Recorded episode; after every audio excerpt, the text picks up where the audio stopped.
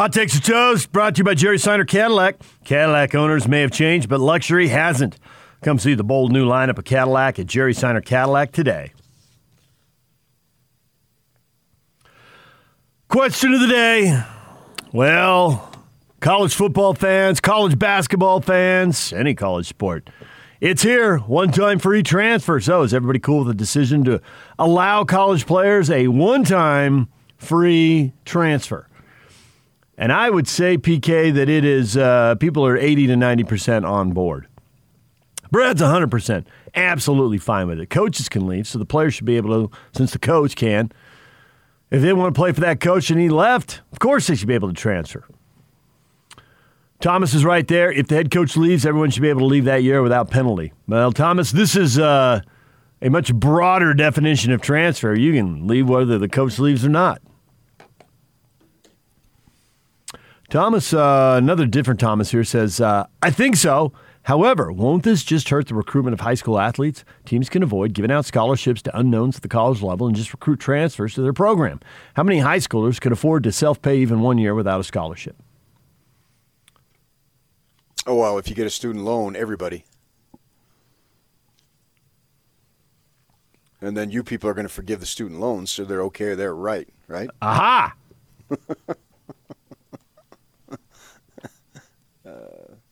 So I mean, I so I, I couldn't afford it. That's how I went. Five friggin' years, and paid it all back. Now it's much more expensive. Now I understand that. Uh, so I do. I am intrigued how this is going to impact uh, high school kids.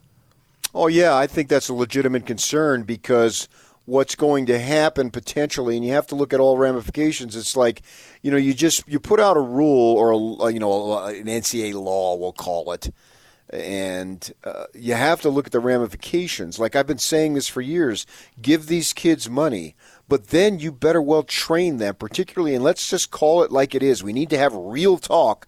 We can have real talk when it's on uh, an issue that uh, people, uh, depending on what side of the aisle you're on, but some of these kids are coming from impoverished backgrounds. They don't have the guidance, and if you, depending on how much money they have available to them, they're going to get all sorts of people coming at them in all sorts of different directions. And are they prepared to handle that? And could that lead to uh, other things that are immediate problems and problems down the line that uh, you're on the hook until they're 18 if you get my drift and that's happened that's that's that's out there and so you have to look at the consequences that are intended and the unintended consequences and so here if you do this, which they're going to do, you know, what does that mean? Is it going to be the so-called rich get richer, and then the the top programs? Well, gosh, do we even need to recruit?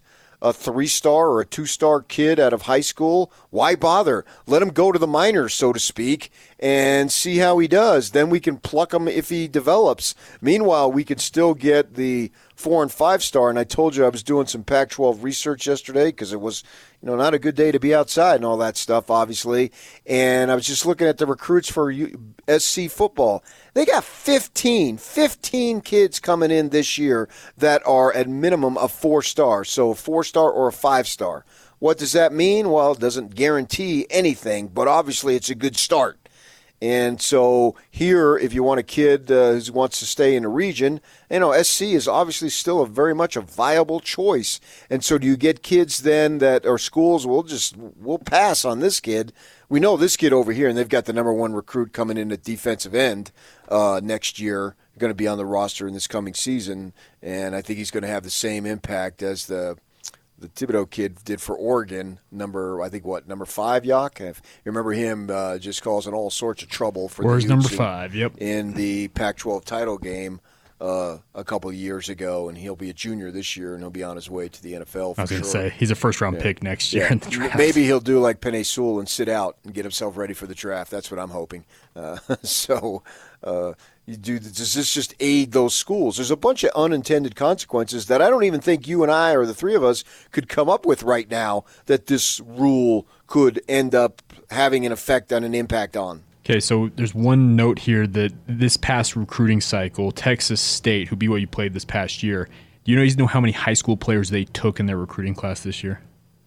Four. Zero or 25. It's going to be an extreme example because you're not saying this because it was 18. They took zero. Zero. They took all either junior college or Division One transfers in this group, and the, their coach was saying, "Well, the thought is here that we can pick off guys from other programs." and Yeah, bring but them the, in." the 25 85 rule ought to jump up and bite you at that point. and that's the thing that there's a lot of thought that at some point it's going to come back and bite them. They did not take a single high school player in this class. Yeah, well, come back and bite him. If he doesn't win, why maybe the coach would get fired. So what does he care about coming Yeah. back and biting him? I don't know their situation.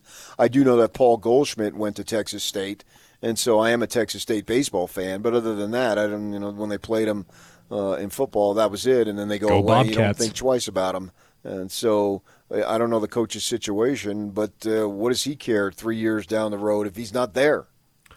So I think that there is that fear among the schools that are further down the food chain that we are the junior varsity. We're going to bring these guys in, we're going to develop them, and then they're going to take off for greener pastures, right? Who's the recruit the Utes just got from UNLV? I'm blanking on his name right David now. Jenkins. Jenkins? Yeah, Jenkins. Basketball? He was in Sa- it was in South Dakota, and then he went to UNLV. is it's his like third program. Yeah, it's his third program, and everyone, the regardless of how good the team is or not, the perception is you're going to a better league and better composite competition and proving yourself. But it works the other way too. You see Santa Barbara. I mean, my alma mater goes to the NCAA tournament. It seems like about once every I don't know five to seven years somewhere in there, and they went this year. Well, they had a couple of high profile transfers. One kid was from DePaul, so there will be kids who, uh, well, Barcello's a good example, right? The Pac 12 to the West Coast Conference. That sounds like a move down. Well, he was getting passed over and not getting playing time and thought he was going to be buried behind all these one and dones, and he goes to BYU, and he gave him two good years. So I think that the back, talent, may give him three. right? The talent, I think, can flow both ways. It can. It can. But are and that's nice for them. And and I think football is the big sport, right? Obviously. So that's nice for them. They go and the, the kid plays for Santa Barbara and they go to the tournament and they're one and done. Yep. But they're not really a big time player, nor do they intend to want to be because they're not, you know, just not putting the money into it and all that stuff. So fine. That that's a that's a great example, and I don't know the kid what his situation was at DePaul, but if he wasn't playing, uh, although if I was playing forty minutes a game and I had the chance to go to Santa Barbara, I'd still go to Santa Barbara. but that's just me. For the win! Uh, so, and that's great, but that doesn't really move the power structure at all, and it doesn't uh, it doesn't leave a bad taste in any of our mouths because he could still do that. He would have just had to sit out a year. He could still have done that. That doesn't change. That's always been there uh, when you have that, and that'll always continue to be there. Uh, it's just, and football already has what I call an NBA problem in that there's so few teams that are really, really competing. I mean, it, when the when the college football poll playoff thing comes out, there may be some intrigue on who's four. A lot of the intrigue is in who's five, six, and seven. There's no intrigue on who's one, two, and three because it seems like it's the same teams all the time. Bama, Clemson, Ohio State. Now what do you Yeah. got for me? Ah, Yeah. Oklahoma, Right. Notre Dame. Yeah. Which okay. which superpower is going to nab that fourth spot and be able to hold on to it? And there may be some change between the, the, what do they do that for about a month before they release the final in a traditional Yeah. season comes out the end of October, first of November, and then it's uh, uh, first week of December, and away we go uh, for the playoff. But yeah, so there's not a lot of hope there that uh, for so many of the teams, and then you maybe you get a you get the Big Twelve, uh, a, ses- a second SEC, maybe uh, the Pac-12, but even in the Pac-12, there's really just a couple of two or three teams, four teams maybe that got a shot at that. So in your own conference, two thirds of the teams don't really have a shot. So within at a conference level and a national level, is it just going to be the rich get richer? but the rich are already getting richer. But even more richer, richer again. Alabama can get richer than uh, going to the going to the college football playoff every Yeah, they- year. Well, they don't go every year. They haven't gone every year. They've gone six times, and so has So Clemson. would they literally go every year? If this, and in, and and then you talk about the impact. You're talking about how it can benefit your your example benefited UCSB. Yes. Yeah, but how about uh, if a, if a kid who came? There was a kid that uh, uh, who was it? I think he was uh, was he? At, he was at San Diego State when San Diego State sucked in basketball. Mm-hmm. He's a little. I think he's, he's like he wanted to be called Circus, and his name was Raymond King, and it was when they were really bad. They had that uh, JC coach from uh, uh, Idaho. Idaho.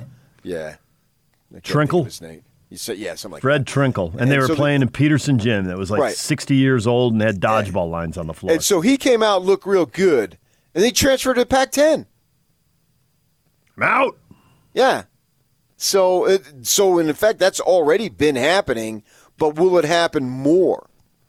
You know, will maybe it'll benefit l- lesser schools, uh, but maybe it won't. I, I'm not sure, but it seems like it has the potential to be most of these schools being a, uh, basically a farm system for somebody who wants to hit hit the big time.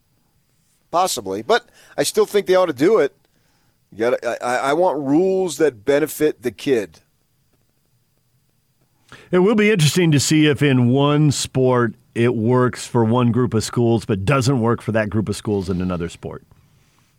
You know, the thing that basketball has because they have the bigger tournament is that at every league, right? The uh, the when you're uh, in the Big Sky and the Big West, you're you're in a oh the WAC. you're in a one and done league. So if you're UC Santa Barbara, you win your conference tournament, you go, and they can you know lament the last shot that didn't go down against Creighton.